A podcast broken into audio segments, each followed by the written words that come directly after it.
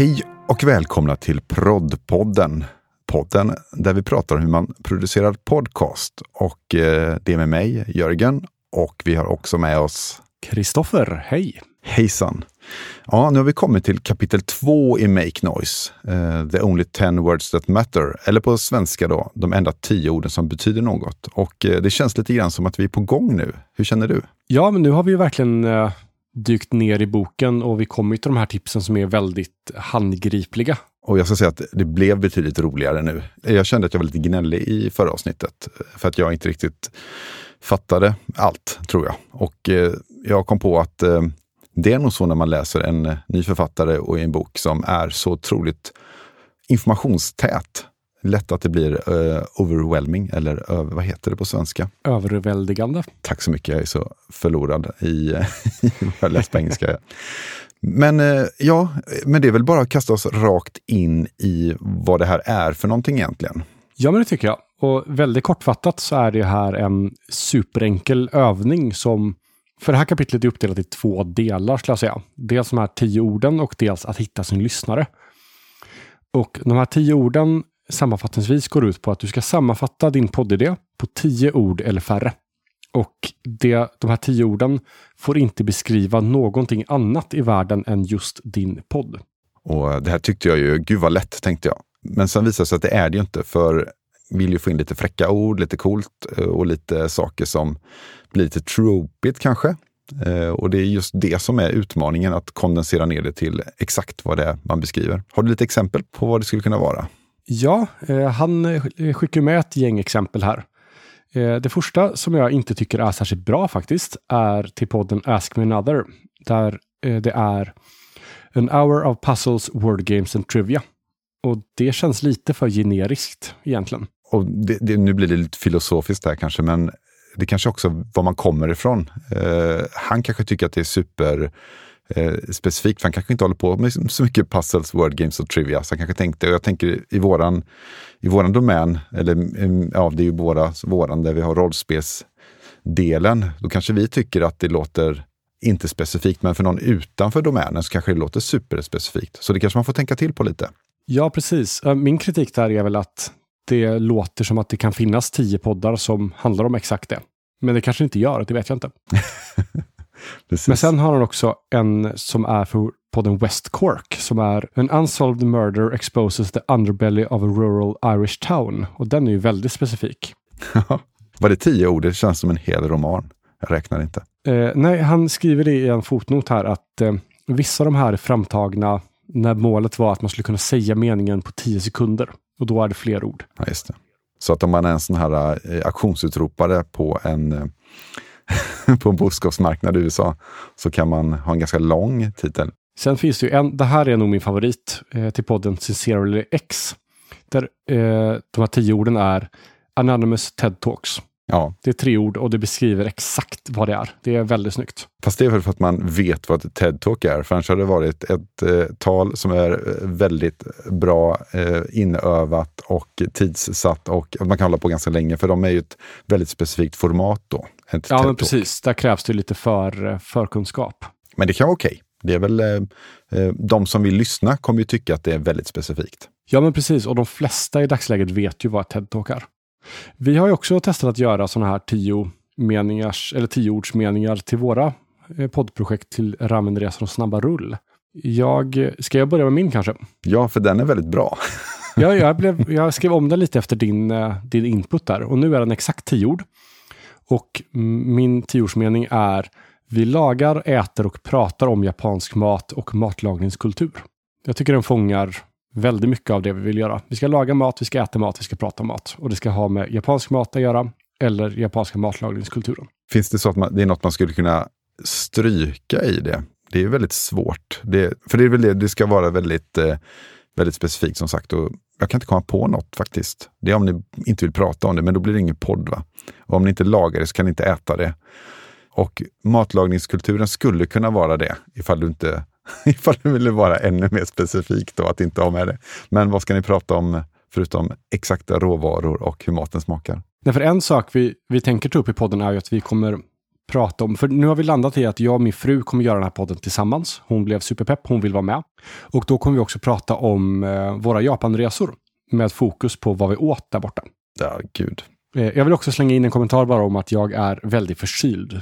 Så min röst låter nog lite annorlunda än vanligt ifall att ni undrar if, om eh, Jörgen har bytt ut sin, eh, sin poddkollega eller inte. Precis. Du är bara en sån här eh, AI-röst som jag har tränat. Och du, du, du läser från manus. Jag är tränad på Kristoffers röst, men någonting gick fel i AI. Ja, jag hade ju bara det här eh, micktekniksavsnittet att utgå från när jag skulle träna den. Sen har vi Snabba rull då. Dina tio ord. Vill du läsa upp dem? Lättsamt och improviserat rollspel i ett ensessionsformat med gäst. Just det. Är det något här du tror som, som... För jag pratade lite grann om det här att det handlar väldigt mycket om mm, vi kommer att prata om vad lyssnaren förmodligen är sen, är ju att det ska vara lätt att konsumera det. Så man ska typ gilla rollspel såklart. Eh, men man kanske inte har spelat rollspel på länge. Så man har en bild av att rollspel är roligt jämt. Det är faktiskt inte sant. Det kan vara stökigt med rollspel. Det ska vara improviserat så att man får den här spelglädjen som man upplever vid bordet. Och jag som spelledare ska inte ha koll på alltihopa. Det är ett ensessionsformat så man vet att ja, jag kan lyssna på det avsnittet och tyckte jag inte om det så har jag chans på att nästa kan vara bättre för de ska skilja sig åt mellan avsnitten ganska mycket. Och sen ska det alltid vara en gäst med också. Så att det blir också en variabel till där. Så att tanken är då att det ska Risken är väl att det blir lite så här opersonligt om man byter ut personer och så. Men jag tänker att det ska vara lite underhållning och eh, sen går man vidare i livet. Det enda jag funderar på är ordet improviserat. För min tanke är att rollspel alltid är improviserat. Men det kan vara oförberett kanske. Ja, men precis. Oförberett låter ju som att det är låg kvalitet. Men, men om man skulle säga lättsamt rollspel i, en ens, i ett ensessionsformat med gäst jag kan ju pussla om orden sen, men att vi stryker improviserat, för det känns lite grann som ett utfyllnadsord för att jag kanske tänkte att det kan locka in folk som är ännu längre, eh, ännu längre bort från rollspel nu, men det är ju inte tanken, utan det ska vara att man känner till rollspel. Ja, precis. Det är inte för nybörjare, utan det är ju ändå för, för de som har lite rosa glasögon. Ja, exakt. Det är de rosa glasögonen jag är ute efter här. Så det var en väldigt, ett väldigt bra tips. Då får jag ännu färre ord här. Och det ensektionsformatet känner jag att det är mer en pekpinne till mig att, att bygga formatet kring. Um, det kan man fundera på om det finns ett ord där som kan dra ihop det. One shot är ju det som jag är ute efter, men jag vill ha det på svenska då. Ja, det är värt att tänka på. Jag tror att den, den funkar nog som det är, men jag tror att den har utvecklingspotential. Precis. Den är inte lika bra som din japanska perfekta text där, tyvärr. Jag men, tror men. att en stor del av det också är att det finns mycket fler rollspelspoddar än vad det finns den här sortens matpoddar. Vilket gör att du måste sticka ut lite mer med din mm. för att särskilja dig. Medan för min del så är det ett ganska unikt koncept i sig. Åtminstone när jag har, har kikat runt efter det. Och då kan man vara lite mer generisk än, än så. Helt korrekt. Och, och jag tycker att vi inte använt så mycket vad vi kallar för förbjudna ord då. Vad är ett förbjudet ord? Har du en eh, beskrivning av dem?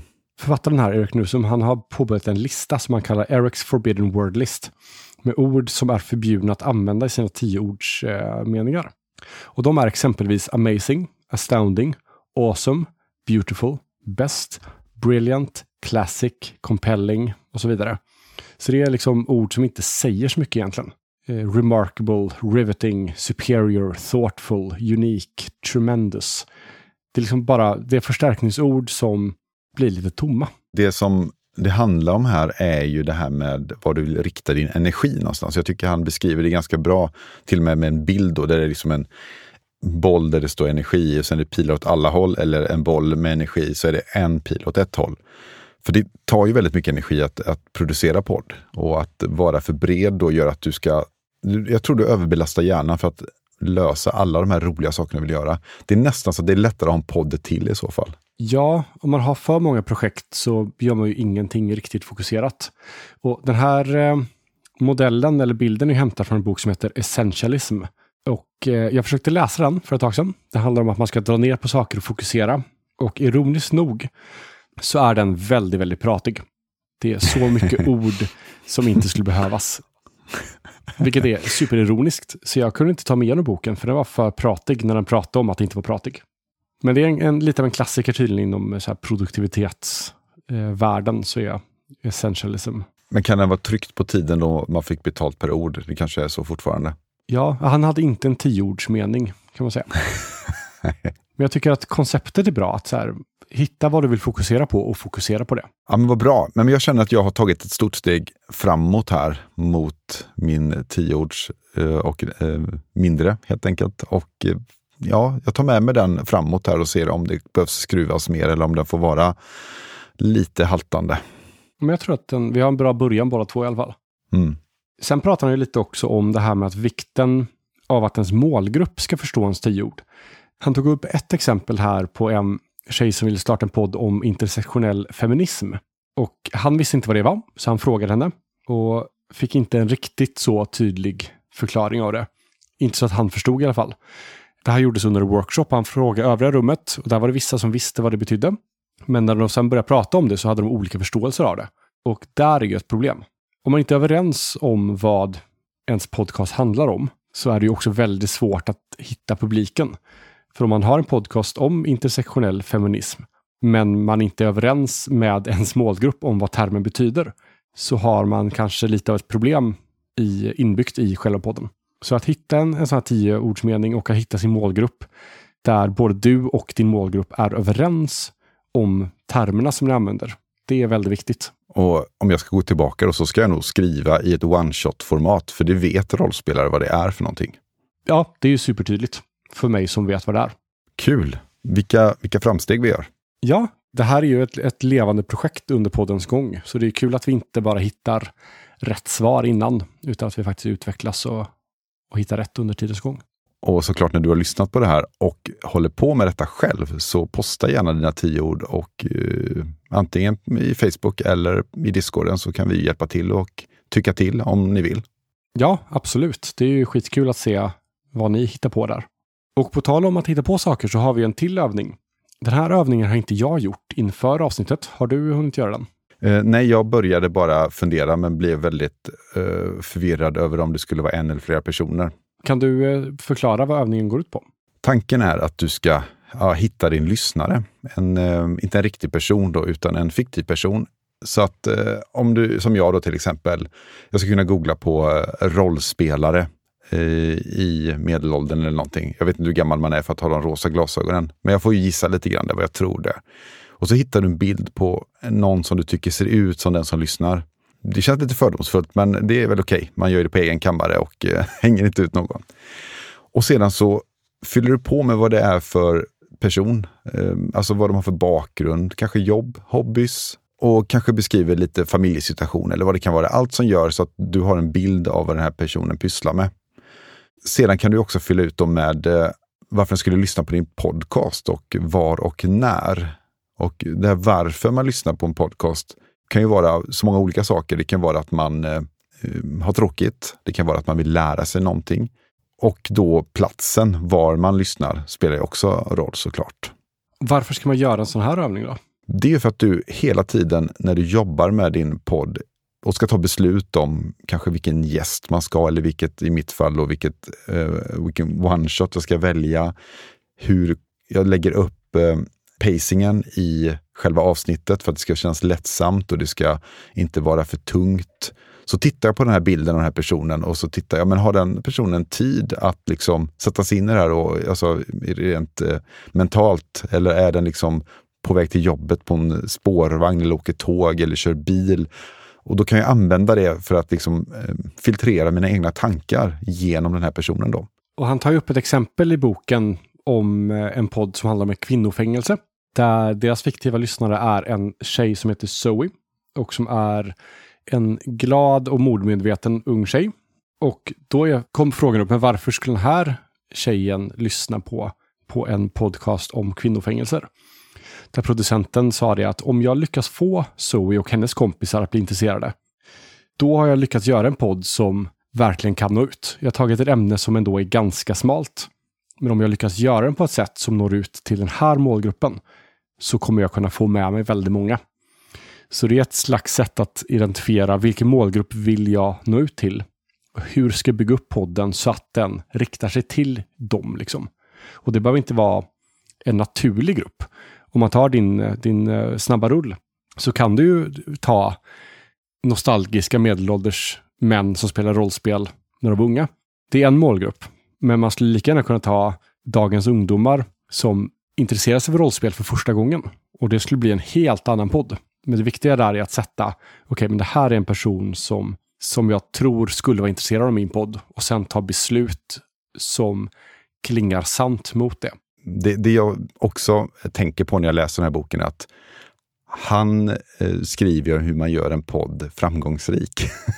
ja, precis. eh, och, och jag har ju inte den... Eh, om man nu skulle ha några olika, eh, vad ska säga, om man skulle ha en strategi för sin podd, så är inte många lyssnare och få intäkter med på min lista ens, utan det är ju konstformen jag har. Så att det är därför min hjärna, det krockade lite grann där, för jag är inte intresserad av att fånga någon som jag måste på något sätt, nu använder jag ett negativt ord, då, övertala att tycka om den genom att jag gör något med formatet. Det kan fortfarande vara så att unga människor är intresserade av rollspel på det här sättet och kan bli det. Eh, men eftersom det är inte är en prioritet att fånga en svår grupp för mig. Jag vill gärna fånga en grupp som kanske saknar det här eh, först och främst. Då. Men samtidigt så kan vi prata om att man kan ju ha flera mottagare, bara inte de kolliderar. För det kan ju vara så att jag kan fånga båda två om jag bara har ett format som passar båda. Och Det viktiga där är väl just att ta medvetna beslut i hur man lägger upp podden för att den ska nå ut till gruppen som man vill, eh, vill nå ut till. För även om du inte har som mål att växa dig stor så vill du att den målgruppen som du vill nå ut till, du vill ju fortfarande att de ska tycka om din podd. Även om det är tio personer istället för 10 000. Och jag, underskatt, jag ska inte underskatta lyssnare om vi fortfarande har en, en, en kvalitet och allt så. Utan det, det, det, är liksom ett, det är ett lite klurigt ämne att eh, hänga med i tyckte jag när jag läste. Men, eh, så det får man ju gärna ge sin feedback på vad, vad ni tolkade. Det kan ju vara jag som inte fattar det helt enkelt. Eh, men, men jag fattar uppgiften att jag ska hitta en person som jag tror är den som, som, jag, som jag vill fånga. Och sen så kommer jag filtrera då som du sa, besluten via den personen. Och där, som jag tolkat det, kan man ha flera eh, de här, av de här fiktiva lyssnarna parallellt. Exempelvis för Proddpodden. Vi har ju vår målgrupp som är personer som är nyfikna på att starta podd men kanske inte vet hur de ska gå tillväga. Men vi har också målgruppen personer som redan har en podd och vill utvecklas inom det. Och det är ju två ganska olika grupperingar av människor. Men vi fokuserar mycket på att försöka hålla det både enkelt och nybörjarvänligt, men också grotta ner oss lite extra. Så vi försöker ju på något vis nå ut till båda och ha båda i åtanke. Men det är lätt att man tappar bort sig i det här och bara sitter och grottar ner sig för mycket för att vi kan ganska mycket om det. Och då glömmer av en av målgrupperna som är den, den personen som vill starta en podd eller lära sig mer, men kanske inte har lärt sig allting än. Det slog mig just nu att eh, finns det en tredje målgrupp tror du som kan tycka om? En person som tycker om att lyssna på folk som pratar om att skapa poddar. Alltså att man är liksom intresserad av lite ljud, man är intresserad, det kan vara någon gäst som håller på med poddar. För att ibland kan det vara så att det är kanske någon som har hört dig i en annan podd och så tycker det är kul att höra vad du pratar om. Jag funderar på om det också finns en sån... Eh... Ja, men det tror jag absolut. Alltså, ja. Flera av de personerna som vi har haft som gäster i Proddpodden är ju personer som kan väldigt mycket om att podda. Tänk på Marcus och eh, Mattias och Andreas exempelvis som vi har pratat med. De är ju inga nybörjare. De är ju superkompetenta. Men de har ändå lyssnat på Proddpodden. Eh, så uppenbarligen finns det någonting där. Och ni tre som jag nämnde nu får gärna höra av er om ni eh, inte håller med. Självklart, nu när vi namedroppar er. Men, så där tycker jag ändå, jag tror att vi har lyckats nå ut även till till personer som kan mycket, men som tycker att ämnet är så pass intressant att de vill höra och lyssna på när andra pratar om det. Nej, för jag kan ju göra det också. Jag kan ju ibland lyssna på en podd bara för att jag tycker att de som pratar låter så härligt att lyssna på. Så blir man intresserad av ämnet efter ett tag också. Så det, det, ja, man ska inte underskatta. Men frågan är, ska man rangordna sina avatarer eller sina personas som man har satt upp? Så, eller ska alla alltid få lika stort utrymme? Man kanske ska tänka att, att olika avsnitt riktar sig till olika målgrupper. Att man har olika spotlights eller fokus i olika avsnitt. Att det här avsnittet, där går vi igenom grundläggande hur en kompressor funkar. Det är uppenbarligen mycket mer riktat mot nybörjare. Men om vi går in och pratar om eh, att skriva en eh, tioordsbeskrivning och att eh, skaffa en fiktiv lyssnare, det kanske är på nivån när man redan vet hur man, hur man gör grundläggande redigering av podcast. Liksom. Så det kanske är lite mer avancerat. Men jag vet inte. Nej, för det kan ju vara så att någon nu då börjar lyssna nu och tycker att jag vill starta podd och sen så kommer man på när vi är färdiga med den här säsongen att just det, vad en DAV för någonting måste jag spela in ljud också. så att man kan ju teoretisera kring detta faktiskt. Ja, det tycker jag. Jag tycker man kan gräva ner sig en hel del i det. Ja, intressant, det är jätteintressant eh, och, och det är jättekul om folk gör övningar samtidigt här och bollar med oss. Sen är det en viktig grej också att man tänker ofta när man har en, en intressepodd eller en hobbypodd att jag som gör podden och mina lyssnare, vi sitter i samma båt. Vi är lika pålästa och vi kan lika mycket om det här ämnet. Men författaren till Make Noise lyfter upp det här att vi sitter oftast inte i samma sits eller i samma båt. För poddaren har alltid någonting som lyssnaren vill ha. Det kan vara en berättelse, det kan vara kunskap, information, humor eller åsikter. Men det är någonting som vi som poddare sitter på som den som lyssnar inte har och vill ta del av. Även om det bara är en sån sak som våra berättelser om att podda exempelvis. Så det är viktigt att tänka på att som poddare ska man inte utgå från att lyssnarna kan allting bara för att de är intresserade av samma ämne. Utan de kan lyssna på din podd för att lära sig om ämnet. Snarare än att de redan kan allting om det. Eh, och, och det är lite roligt faktiskt, för jag, eh, jag kan uppleva att eh, en del lyssnare tycker om avsnitt som jag själv kanske inte tyckte var så bra. Såklart. För de har ett annat sätt att höra det som vi spelade då i Rollspelspodden till, till exempel. Då. Så att det är ju det är som du säger, det är en sån här självreflektion här att människor är olika. Ja, och att man inte alltid vet. Det kan vara svårt ibland att på rak arm säga varför en lyssnare lyssnar på en. Eh, han tar ju exempelvis upp det här med att han pratar med komiker som har humorpoddar. Och när han pratar med komikerna så frågar han Vem är din målgrupp? Och de säger, men det är ju det är folk som går på mina shower.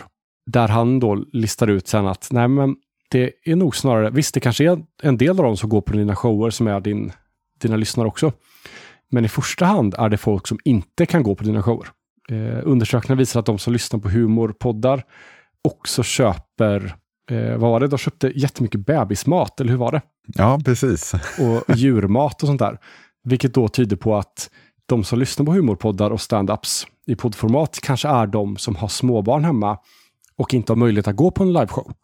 Så de som podden riktar sig till kanske inte borde vara deras vanliga publik, utan de som tycker om humor men som inte har möjlighet att gå på showen. Ja, och det är ju också det med att om man har liveshower så kanske det inte är samma målgrupp som tycker om att lyssna på liveshowen som de som lyssnar på den vanliga produktionen.